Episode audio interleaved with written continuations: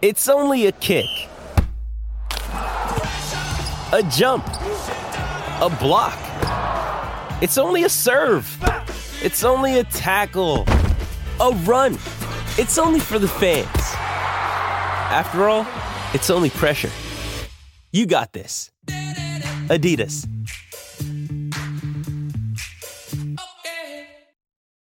Why take one vacation with the family when you could take all of them? With Royal Caribbean, you don't just go to the beach. You visit a private island and race down the tallest water slide in North America.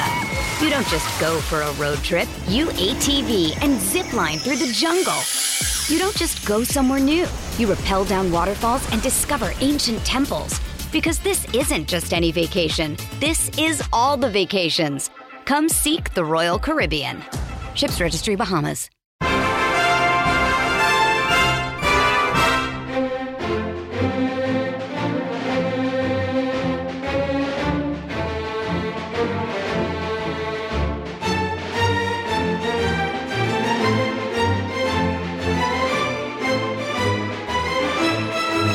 Always open the podcast with, I want to welcome everyone to episode number of Matt Memories from Madison Square Garden, a fifty-year retrospective, the early years of the W W F, the W W F, and the W W E.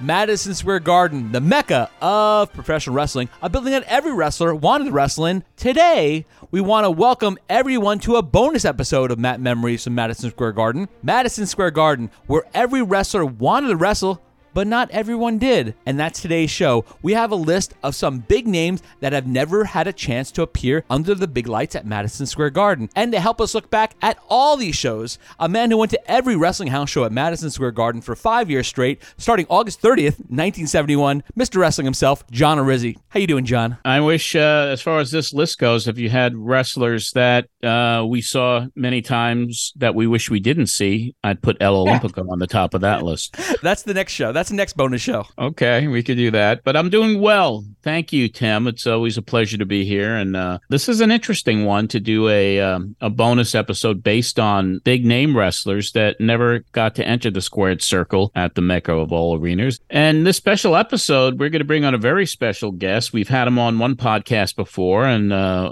we decided that he would be wonderful to participate in this bonus episode. And we're talking about Cary Silcken. Cary, the guy who was so instrumental with Ring of Honor and uh, is in their Hall of Fame and did so many wonderful things in the wrestling business and attended a lot of these shows at Madison Square Garden back in the seventies that we review uh, on a month-to-month basis. So let's bring Cary on right now. Cary, are you with us? Yes. Thank you, guys. I had a I had a really good time going over that Matt Memories, the Don Leo, Jonathan, Pedro Morales match. And uh, thank you for thinking of me. And uh, hopefully we could come up with some interesting names here. Yes, uh, there's been a lot of research that was done. Uh, you know, uh, Tim, uh, I know it wasn't you who did the research. It was our good buddy Richie Garcia, who does research for all of our episodes. And uh, a really interesting list of names we'll go over, and we'll try to think of some others and uh, and, and then kind of just like shoot the breeze a little bit about uh, those magical years at the Garden. Well, before we get started, I want to thank everyone who emailed and contributed to this list and our Patreons for helping us bring this podcast to you every week free of charge, who received this podcast early, by the way. Patreon.com slash John Arezzi. Join the family, relive the history, and help us keep the history of wrestling alive. Believe it or not, the wrestling history is long before the Attitude Era or Hulkamania. It started long before, and that's what we talk about on this show. Gentlemen, I'm going to bring up some names. You, you, I want you to tell me what you know about this wrestler, and if maybe if you've ever seen him live. I know you've never seen him live at Madison Square Garden, but tell me anything you know about this wrestler. Ring the bell, and let's get started. Wrestler number one who never wrestled at the Garden, Abdullah the Butcher. Cary, let's start with you. What do you know about Abdullah the Butcher? If you didn't do the lead-in, I was going to say, John, I have a number one pick, and I bet it's the same as yours. Tim, you hit it. You hit the nail on the head, or you hit the fork on the head. Yeah, Abdullah the Butcher, right, John? Not yeah, once. Absolutely, and he was certainly um, somebody that uh, would have caused quite the scene if he ever stepped inside the ring at Madison Square Garden, just based on how violent he was and the foreign objects and the bloodletting. And Larry Shreve, he's still with us, eighty years old, recently featured on Dark Side of the Ring. Abby was one of those guys that legitimately put fear into the fans' hearts, and he might have caused a riot at Madison Square Garden if he ever faced Morales or Bruno. I, I think that's a very good reason why they didn't bring him in. And we were speaking about this the last episode. Despite the fact that there were no guardrails for the fans, a large amount of the seventies, they were always worried and ready for a possible riot. John, when the Sheik was in in the late sixties, they never brought him back because of that reason, I believe. Yeah, yeah. I mean, he was just someone who incited the crowd. And, of course, with the violence and, you know, his foreign objects and the matches with Bruno, I mean, it was just not possible. Can you imagine if they ever had, like, Abby against the Sheik at the Garden? Forget oh, about it. Can I throw a name out that I came up with? Absolutely. Go ahead. How about Joe LeDuc? Joe LeDuc, another one. Yeah, very famous uh, uh, performer. And um, was he on Richie's list? He was on Richie's list. He uh, had that lumberjack gimmick. Uh, he debuted in sixty-eight, retired in nineteen ninety-five, never at the Garden. A couple things about him. He appeared uh, in the Hulk Hogan movie No Holds Barred. In nineteen eighty-eight, after a year's absence from the ring, he made his first appearance in the W W F, defeating Brady Boone in a dark match on a Superstars taping. And uh, he had a few matches there, and he wrestled Sam Houston. And a must-watch is Joe LeDuc's Blood Oath on YouTube. Have you ever seen that? Is that with the axe and the, uh, the forearm? The Blood Oath, yes. Okay. I watch too much wrestling. Well, we all do. We all do. I was going to ask you a question quickly about Abby. Did you ever use Abby uh, for Ring of Honor and anything, even for no, like a gimmick no. or like a special attraction?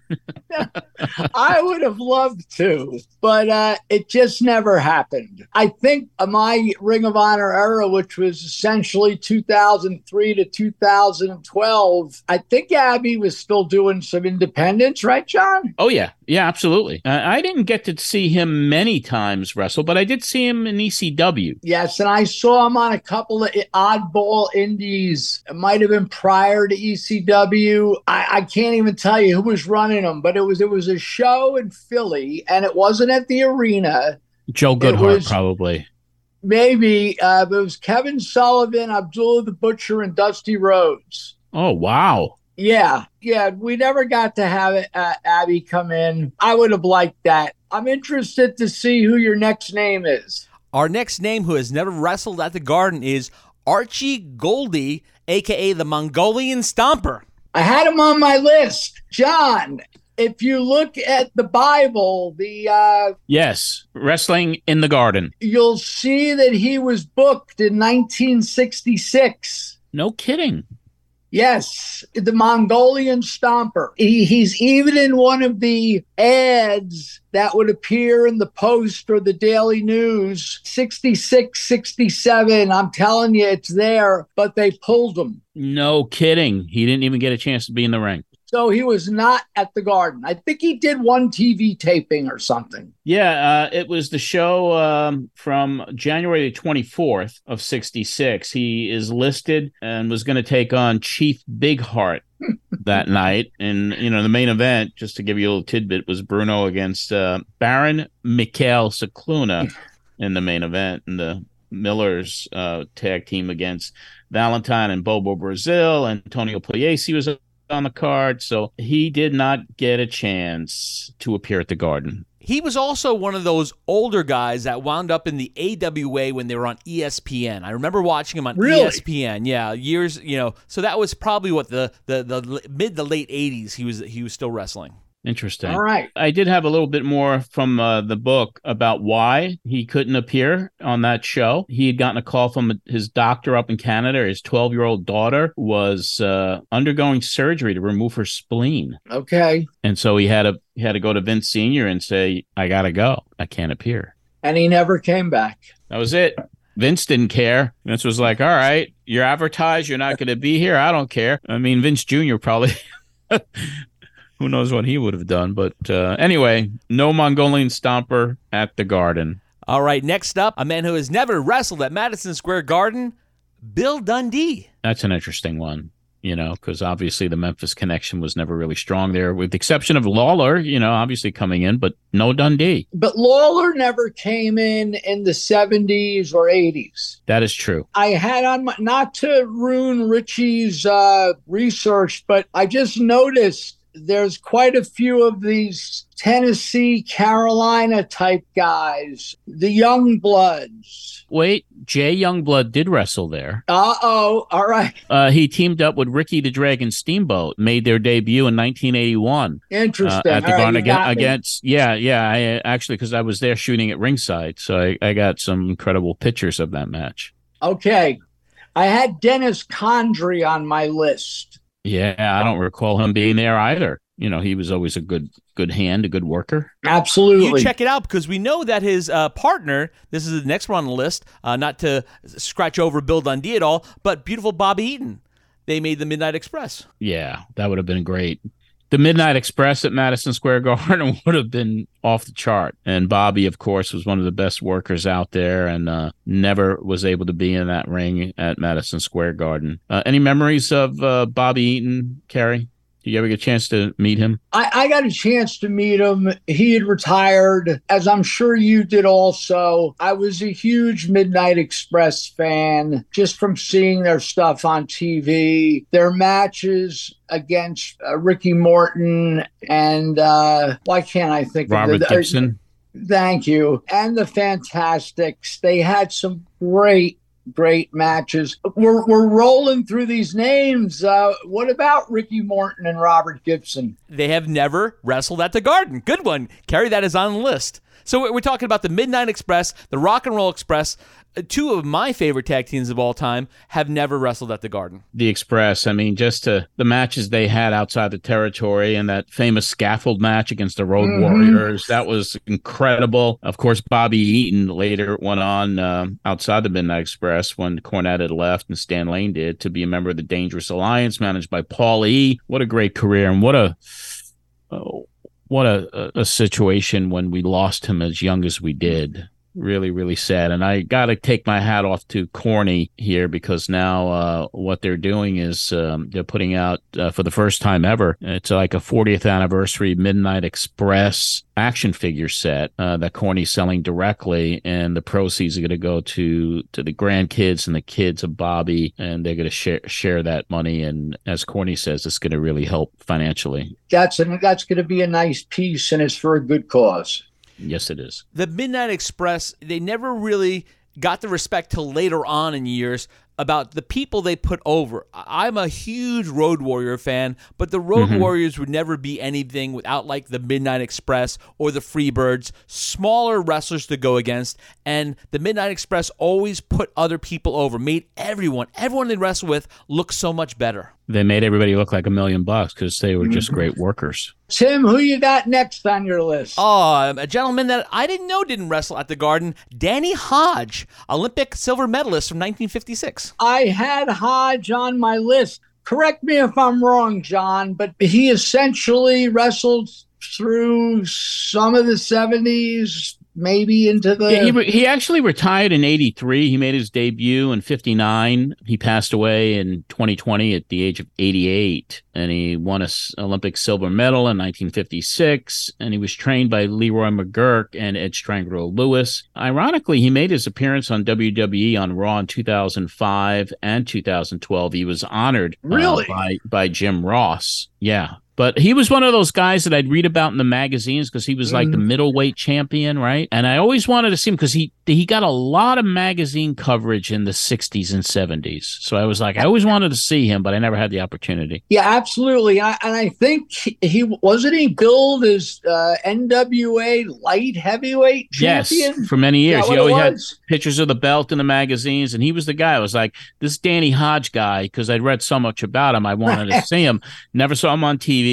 Never saw him in person, obviously. Yeah, it seems like a lot of these names, the Midnight Express, uh, Hodge, many others, they stayed in the South and the Texas area. Um, I have another name on my on my list. I don't mean to No, go ahead. You, Tim, but how about Bob Armstrong? Wow. Bullet Bob. Bullet Bob Armstrong did not wrestle at the Garden. That's another one. Surprising name. The Armstrong family, if you don't know the Armstrong family, Bullet Bob Armstrong, his kids, Scott Armstrong, became Scott a referee. Um, yeah. Then he had Brad Armstrong, who was a great wrestler. Uh, sadly, Brad passed away in November of two thousand twelve at the age of fifty. Um, Damn. His other son, Steve Armstrong, I remember watching him. He was tag team partners with Tracy Smothers, the Southern Boys. And mm-hmm. probably the most popular was Jesse James, who went yeah. on to the W W F. I have a Tracy Smothers story real quick. When Ring of Honor was at Madison Square Garden in two thousand nineteen, of course, I wasn't the owner, but I got to participate. I saw Tracy Smothers, who I had met once or twice somewhere. He was looking to see if he could get on the show. It was on his bucket list. And I told him I had nothing to do with it. So I'm sure Tracy Smothers is another name that can be on this list. Another one of them Southern boys. He, here's someone who wasn't from the South or the North. He actually was very popular in the West. The West meaning Japan. Dick Byer, better known as the Destroyer or Doctor X. John, I think it, this falls under the category of he would have been there, but it was because of the mask. Right. They didn't uh, waive that rule till Mascaris came in in seventy-two. And, of course, uh, the Destroyer was probably the most famous American mask wrestler. Could be ever. I mean, he was a mainstay, but, you know, traveled the territories, but didn't, you know, was huge, huge over in Japan. Uh, and when you talk about other famous masked wrestlers like Mascaris from Mexico, for example, El Hijo right. de Santo, or the original uh, Santo, both from Mexico as well. And then you have El Olimpico. He wrestled at the Garden with a with an open face mask. Speaking of the Midwest or that general direction, I, I've got a name that I popped on my little list here. Billy Robinson. Billy Robinson did wrestle at the Garden. Did he? All right. Once. I remember because I was in this hotel room uh, with George Napolitano and Fra- I think it was Frankie Amato and uh, maybe Apter too. We we went up to his room to interview him in the room. Okay. Before his debut. Obviously, it's incorrectly on the list. And I also wrote down Nick Bockwinkel. Oh, Mister Nick Bockwinkel. We have Nick Bockwinkel on his list. And we also have one of his family members. Can you tell me his family member's name? Uh, I pass. Warren. His dad. All right. Nick and Warren Bockwinkel. There you go. Father and son had won the A W A World Heavyweight title at one time. But yeah, Nick Bockwinkel, you would have figured that he would be one of those guys they would bring in. It would have been really great to see Vern Gagne against Nick Bockwinkel at the Garden. That would have been, because that was a, a big feud for a lot of years. I know that Gagne made an appearance in the seventies, and he, if you look in the, uh, the the Garden record book, he was in a lot of main events in the fifties. You were probably there. For, not not in the fifties. Not in the fifties, no. But Nick, I mean, a little bit more about him. He retired in nineteen eighty-seven, made his debut in fifty-four, trained by Lou Thez. And he appeared on the Monkees T V show, if you remember the Monkees T V show, one of my favorite shows back in the day. And he was in the episode, I Was a ninety-nine pound Weakling, if you want to look at that up on YouTube. He was a A W A World Heavyweight Champion four times and, of course, tag team champions with Ray Stevens three times. And he also made the Wrestling Observer Newsletter Hall of Fame in nineteen ninety-six. Going back to what Cary was saying, yes, we did cover a show with Vern Gagne in it. When he was the A W A yeah. champion, he wore the belt at the Garden, and that was a big deal. Yeah, yeah. I took photos of that. I still love seeing Gagne at the Garden in those less than handful of times he was there. It was always special because I love that belt. Who we got next? Why take one vacation with the family when you could take all of them? With Royal Caribbean, you don't just go to the beach. You visit a private island and race down the tallest water slide in North America. You don't just go for a road trip. You A T V and zip line through the jungle. You don't just go somewhere new. You rappel down waterfalls and discover ancient temples. Because this isn't just any vacation. This is all the vacations. Come seek the Royal Caribbean. Ships Registry, Bahamas. Another day is here, and you're ready for it. What to wear? Check. Breakfast, lunch, and dinner? Check. Planning for what's next and how to save for it?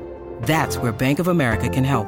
For your financial to-dos, Bank of America has experts ready to help get you closer to your goals. Get started at one of our local financial centers or twenty-four seven in our mobile banking app. Find a location near you at bank of america dot com slash talk to us. What would you like the power to do? Mobile banking requires downloading the app and is only available for select devices. Message and data rates may apply. Bank of America N A, member F D I C. When you need mealtime inspiration, it's worth shopping Kroger, where you'll find over thirty thousand mouthwatering choices that excite your inner foodie. And no matter what tasty choice you make, you'll enjoy our everyday low prices, plus extra ways to save, like digital coupons worth over six hundred dollars each week. You can also save up to one dollar off per gallon at the pump with fuel points. More savings and more inspiring flavors make shopping Kroger worth it every time. Kroger, fresh for everyone. Fuel restrictions apply. We got next, uh, a wrestler who has never wrestled at the Garden, Frankie Kane. Frankie Kane, Inferno number one. The Great Mephisto. Exactly, the Great Mephisto. Uh, believe it or not, on my little cheat sheet here, he was at the bottom of the list. I was scratching my head. Wow, but you, you've done really good with your with your your list, because a lot of these names are names that uh, were researched for the show. Great Mephisto, interesting. Any of you guys ever seen him wrestle? Never. Nope.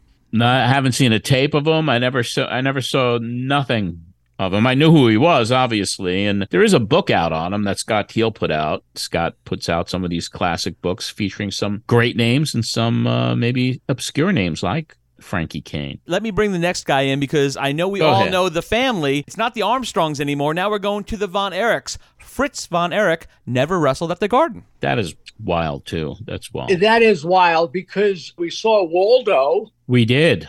But he's not really a Von Erich. Yeah, and then we saw the Texas Tornado, obviously. Right. You know, and they changed poor Cary's name to Texas Tornado, which was crazy. What about Kevin, David? Did any of those guys ever work the Garden? I I don't remember seeing them. You but, know what's um, going to happen, Cary, you know, and, and Tim, we're going to probably get a boatload of emails or social media posts on some names that we may have missed, which is great. Well, well, Richie was very good with this list, and I was. Well, he's always good at his research. He, he's so good. So, Cary, earlier on, I was I called Richie up and I said, "Hey, your list looks great, but what about Wahoo McDaniel?" I said, "Look, Wahoo McDaniel was on the New York Jets. He'd be he'd be great. You know, he would have been great on them. Why didn't he work at the Garden?" He goes, "Oh, he did in sixty-four. He did in sixty-four, sixty-five. Yes. Wow. Well, let me go on to another name for you, gentlemen. I, I thought May could have been worked at the Garden because of when he retired. Lord Alfred Hayes, who debuted in nineteen fifty and retired in nineteen eighty-six. He never wrestled at the Garden. And then did all the T V, obviously. He was uh, he was kind of a sidekick to Vince McMahon on, uh, on that T N T show that they started up in eighty-four, Tuesday Night Titans. And he was a mainstay for a lot of years on T V. And I thought he also did the Garden with Gorilla Monsoon. He did commentary, so he was at the Garden, but he's never wrestled at the Garden. Surprisingly, only because he had those four years that he was still wrestling. He didn't retire mm-hmm. until ninety-six. Maybe he could have at least had one, uh, you know, one match. There's someone else that is in the same kind of situation. Bobby the Brain Heenan. Well, didn't he wrestle in a weasel suit? Yeah, check yes, that out. Yeah, but that was but was I that mean, at the Garden? Is, was that, was that at the Garden or somewhere else? In, in the, the in the okay. late sixties, all through yeah. the seventies, we never saw prime Bobby the Brain. No. And yes, you're right. He did do the weasel thing. Maybe it was at the Garden. I'm sure. I'm sure he, he had the Garden. It was at a pay per view or a WrestleMania or something. Right, uh, for sure. Yes. But you know what I loved about Heenan? Seeing the old tapes uh, pre-W W E, the bumps, and he took great bumps as a manager too. But he was he was a bleeder, uh, and when he managed the uh, Blackjacks in the Detroit area, I mean, this guy drew probably more heat as a wrestling manager in that territory than almost anybody else, just because of the way he riled the crowd up and the bumps he used to take and the blood he used to spill. What a brawler Heenan was. What yeah, a mouth, what a mouthpiece! I would have loved to have seen him in his prime. Tim, did you uh, want to say anything more about did Lord you, Hayes? What I liked about Lord Alfred Hayes was he he got his name. I, I think the story is correct. Tell me if I'm wrong. If you heard this one before, he was over in England. He was wrestling, and somebody from the royal family came to one of the matches, and he made sure that the photographer took a picture of him shaking hands with him, and then he sent that picture all over the world, saying, "Ah, see here, I am with royalty. I am a Lord," and that's how he worked that name wow. into his gimmick. Nickname stuck. I mean, he uh, passed away at seventy-six in two thousand five. Best known for these seven words: promotional considerations paid for by the following. And he uh, he quit in uh, nineteen ninety-five after enduring a series of pay cuts, uh, but he was inducted into the Hall of Fame in two thousand eighteen. And the Bobby Heenan story, did you ever get a chance to talk to or meet Heenan, Cary? Yes, we were very, very lucky that we had Bobby Heenan and Jim Cornette work for Ring of Honor, and you could find it on YouTube, I'm sure. Jim did an interview with him, a so-called shoot interview. We were doing a show in, at the Rexplex in Elizabeth, New Jersey. When the shoot interview was over, we were at a Sheraton Hotel near Newark Airport. Bobby wanted to get something to drink, and it was just myself, Cornette, and Bobby Heenan. Now, all the time that Cornette was working, he and Heenan never crossed paths in the territories. Hmm. They did in W W E later, you know, in the nineties. But the point is, Cornette didn't spend a lot of time with Heenan, even in the nineties. So we do the interview. We're at the bar. Bobby Heenan says, oh, I got to go to the bathroom. So I turned to Cornette. I said, Jim, it's so cool, because I was just first meeting him. It's so cool getting to just talk to you. But talking with Bobby Heenan and, and Cornette, he taps me on the knee. He goes, yeah, I know. This is so. You know, a very cool, was- memorable moment was when Cornette made his debut at Monday Night Raw, and Heenan was doing the announcing and jumped into the ring. And do you know who this man is? And they were embracing, and that was just kind of a cool, just to see those legends together. But my, my Heenan story was around nineteen ninety. I was invited to go to the Garden, or early ninety-one, before the scandals. Uh, with Broadway Sonny Blaze, who was a co-host of Pro Wrestling Spotlight. And he invited me to the Garden. He'd gotten tickets. And backstage, after the show was over, we're, we're exiting. We're in backstage area, and we're waiting for the elevator to take us down to the street mm-hmm. level. And Heenan, myself, and Sonny Blaze, and a couple other people are there. And we're waiting for this elevator and waiting and waiting. And, and finally, Heenan is like, one hundred million dollars building, ten cent elevator. You know, and...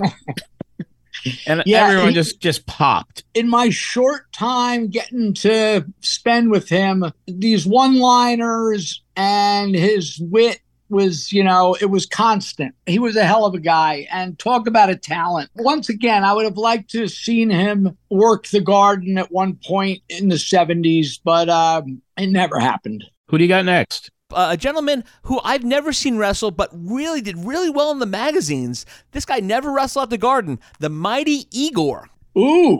Big one. We we had Ivan Putski. That was our version. Yeah, the, the question is always who came first, Igor or Putski, and it was really Igor, and then Putski kind of copied his gimmick almost to the T when he first came in, before Putski became this, you know, muscular guy, because he had that big round belly for a while, Putski, just like Igor did. I got to see Igor wrestle twice. In I know where. I W A. Jersey City. Yes, Roosevelt uh, Stadium. When I took that date, remember? Yes, yes. Yeah, you're right. I think I'm safe to say both those guys made a lot of money in their day, and yeah. people loved them. Yeah. He debuted in fifty-seven. His real name was Richard Garza. Debuted in fifty-seven, retired in eighty-seven, passed away at the age of seventy in two thousand two, billed as the world's strongest wrestler. And his gimmick, uh, as I said, Polish Strongman, was borrowed by many, including Ivan Putski. He did many feats of strength on television, using his legs to hold back a car coming towards him. He used to put uh, cement blocks on his head and have someone break them with a sledgehammer. And he was at one time an A W A world champion. Excellent. Another wrestler ha- who has never wrestled at the Garden, Ole Anderson. I have him on my list. I have him. I have uh, Ole uh, slash Gene. Yeah. Uh, yeah. Gene, Lars, Ole, and Arn. And right. Arn wrestled there. That's a big one. Maybe it was his attitude. I don't know. He was always a little cantankerous. Uh, but uh, Ole Anderson, uh, just a huge career, obviously, behind the scenes, in front of the scenes, in the ring. He worked only two territories in twenty-three years. Wow. And that's saying something. Part of the Minnesota Wrecking Crew from eighty-five, eighty-six, Four Horsemen, eighty-six, eighty-seven, and then came back for that ill-fated run, eighty-nine, ninety. Worked backstage for W C W from ninety to ninety-five. Trained by Vern Gagne, and there is an Ole Anderson book written by Scott Teal, and that's at crowbar press dot com. And it's uh, How Corporate America Destroyed Professional Wrestling, as only Ole could write it. Uh, he's eighty years old, still kicking. Our, our next gentleman, who has never wrestled at the Garden, Pepper Gomez. Wow. That's a good one. John, wasn't he like a staple in the San Francisco oh, area? You, big draw in the sixties, uh, big feuds with Ray Stevens and Pat Patterson. What I remember about him, mostly reading about him in the magazines, and also one of these guys I always wanted to see. He wrestled mostly in the Northern California area. He was known for these exceptional abdominal muscles, where he had like the abdomen of steel. He won a lot of bodybuilding contests and awards, and uh, he would perform a stunt, and he'd have someone drive a Volkswagen Beetle over his stomach. So yeah, he had a he had this uh, an iron stomach. Uh, he passed away in two thousand four at the age of seventy-seven. He debuted in nineteen fifty-three, retired in nineteen eighty-two. Now let's go back down south. Another person who's never wrestled at the Garden, but probably would do very well, Sputnik Monroe. Oh, yeah, another one, another legend. He didn't make my list. That's a good one. Sputnik Monroe, I would read about him in the wrestling magazines. I started getting the magazines when I was like ten years old in nineteen sixty-six. And Sputnik was a staple in the South. And he also had the famous story about him. You know, there was still segregation, mm-hmm. you know, at a lot of these matches where black people had to sit in separate areas. And uh, he didn't like that. And uh, he did a lot to uh, try to change that. Yeah, he did. And especially in the Memphis area, he was uh, one of those guys instrumental in ending the se- segregation there in wrestling. Uh, had an interesting career. Real name Roscoe Merritt. He passed away in two thousand six at the age of seventy-seven. I remember Sputnik also, and you were talking about the magazines, because one of the very first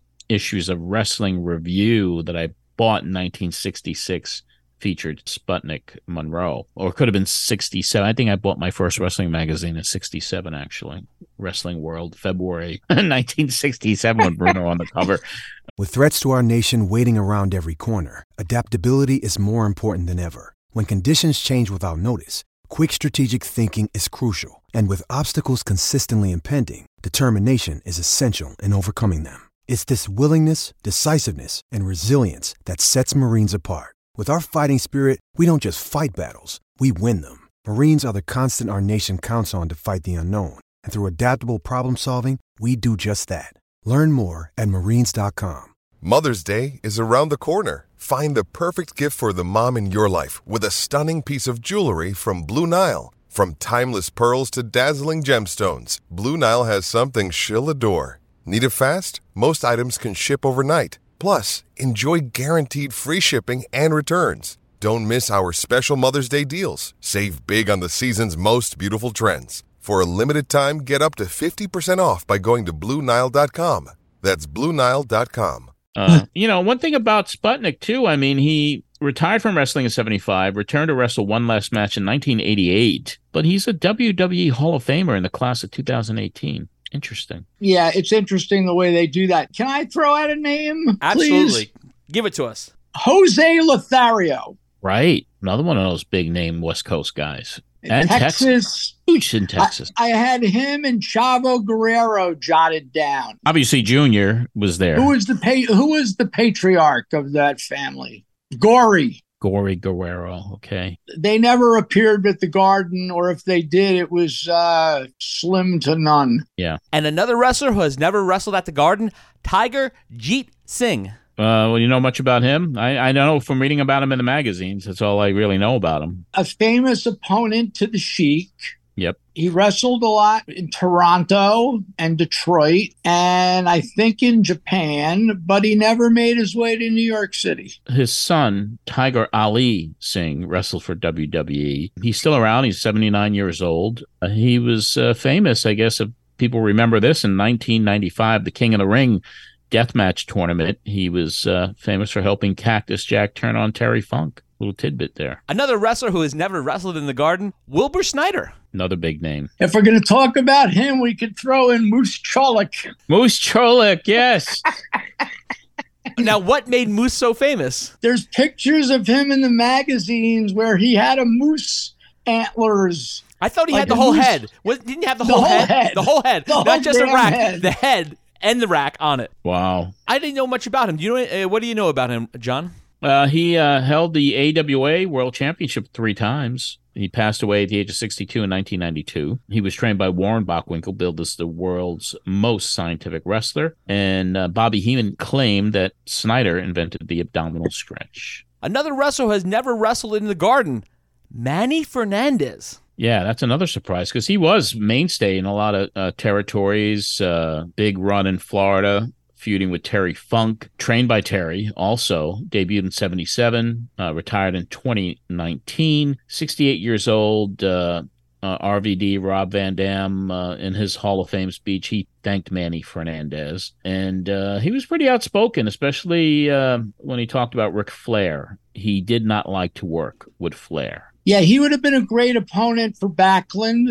Yeah. You know, he was popular in that era or even into the Hulk Hogan era. Mm-hmm. But, uh, yeah, we never got to see him. I did like his work in the N W A. He did a lot of great work in the N W A. Actually was a tag team champion with Rick Rude at one time. I'm I'm coming to the end of my list here, but I've got one that I bet you if I I, I don't mind betting a little once in a while. I bet it wasn't on your list. A staple of the Northwest, Dutch Savage. Not on our list, not even in our honorable mentions. Please explain who Dutch Savage is. All I know is Dutch Savage was very popular in like the Portland, Seattle, Vancouver area. You know, I'd read about him in the magazines. I think he had a big feud out there with the great Bull Ramos. And he was a, he was a big guy, and, and he would have done well in W W F. Bull Ramos. Do you remember, uh, do you have a little trivia on Bull Ramos? Do you know what he was uh, famous for in the New York run, Cary? I think he was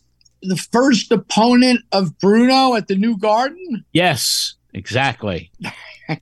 Gotcha. We're fucking old, aren't we? Ring that bell. Uh, you know, our friend Brian Solomon, who wrote the great book on the Sheik. Yes. Uh, he uh, mentioned, you know, he's been working on this Gorilla Monsoon book, and he really wanted to do a book about like Toots Mott and Willie Gilzenberg, but there's only like six or eight people, and we're two of them. That would yeah, be that, that, that remember them. Like this podcast, you know, hopefully there's some younger fans, and you have a very good following, and there's some younger fans that are hearing these names, and instead of scratching their heads, they look them up. I used to get upset with some of the young kids at Ring of Honor, whether it was Roderick Strong or even Samoa Joe back in the day. They didn't know about the great history of wrestling, which I think is very important. Is that going to make you a better wrestler? I, I think you you need to know what came before you.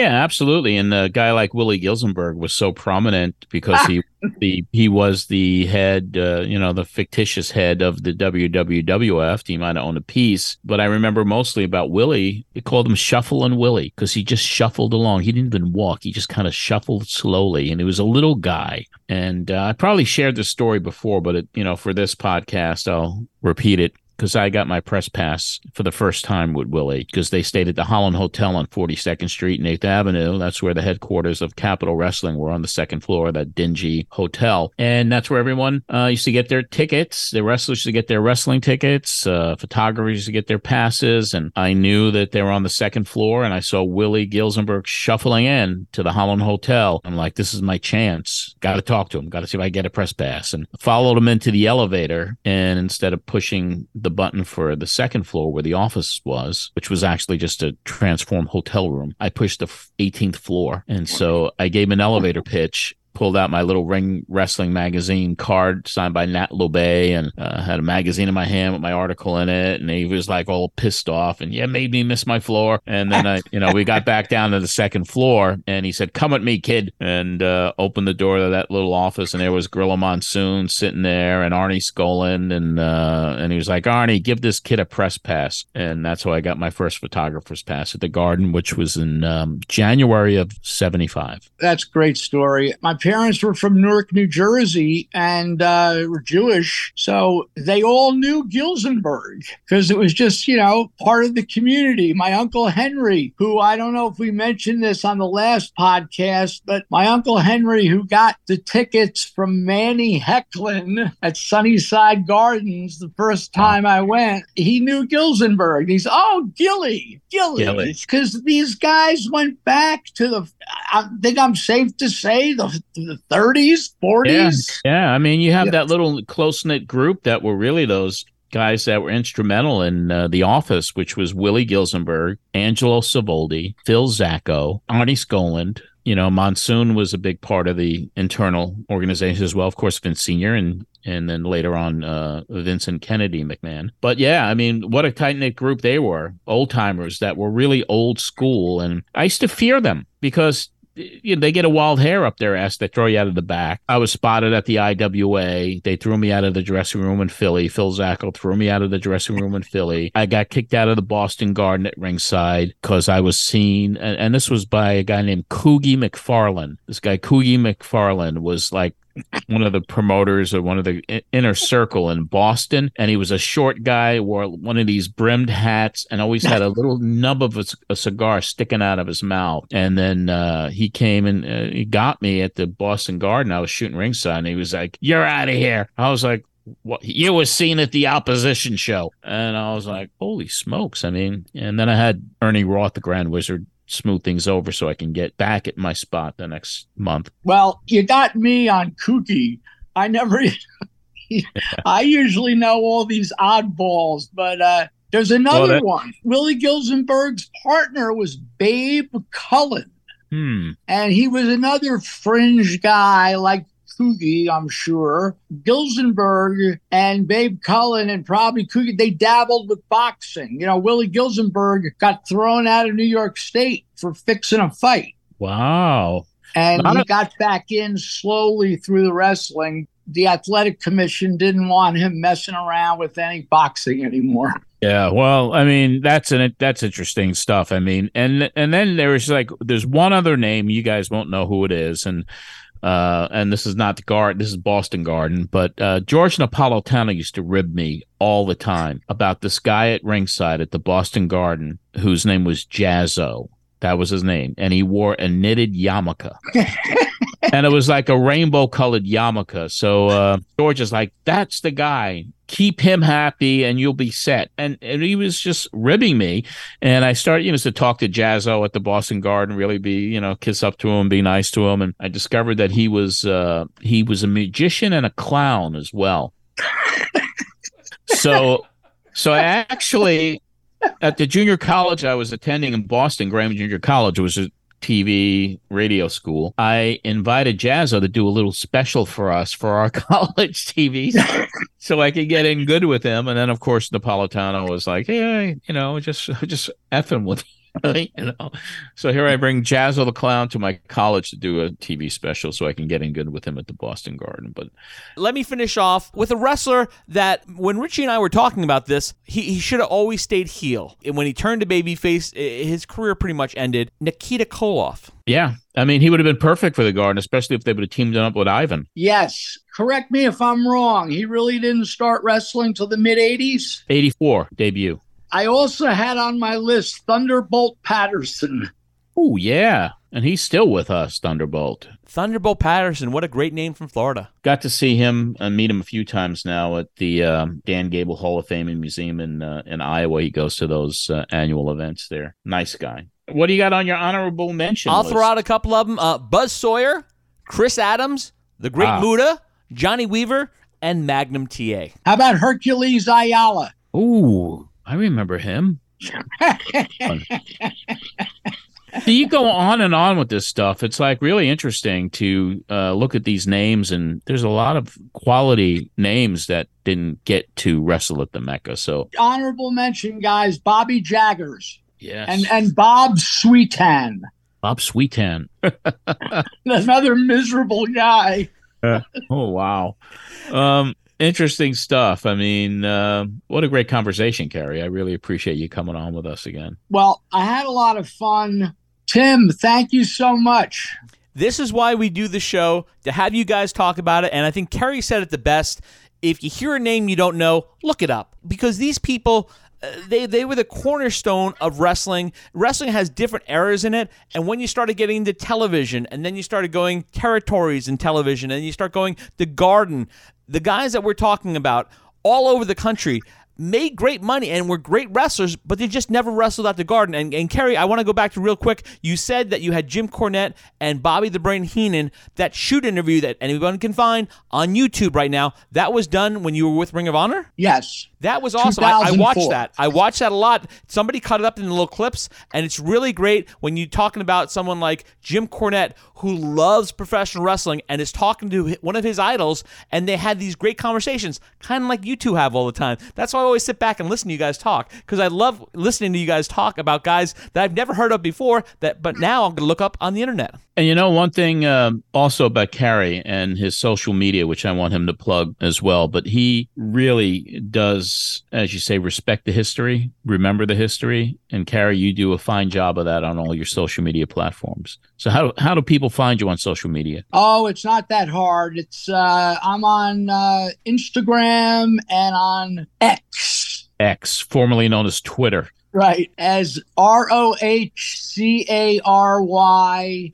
And if you want to hear some of my adventures and misadventures, the Last Stop Penn Station podcast is on all podcast platforms. There's over seventy episodes covering my time with Ring of Honor, as well as my time as a fan, as well as my time hustling tickets in New York City, and some other interesting stories. And uh, thank you so much for having con- considering me for this oddball stuff, John. But, we'll bring uh, you back for more. let's do let's do it again. All right, my friend. Thank you so much. And Tim, thank you, my man. Well, thank you, John. Do you have anything else? No, I'm good. I'm good. All right. For Cary Silcken, John Arezzi, Richie Garcia, I'm Tim Poutre. We'll see you next time.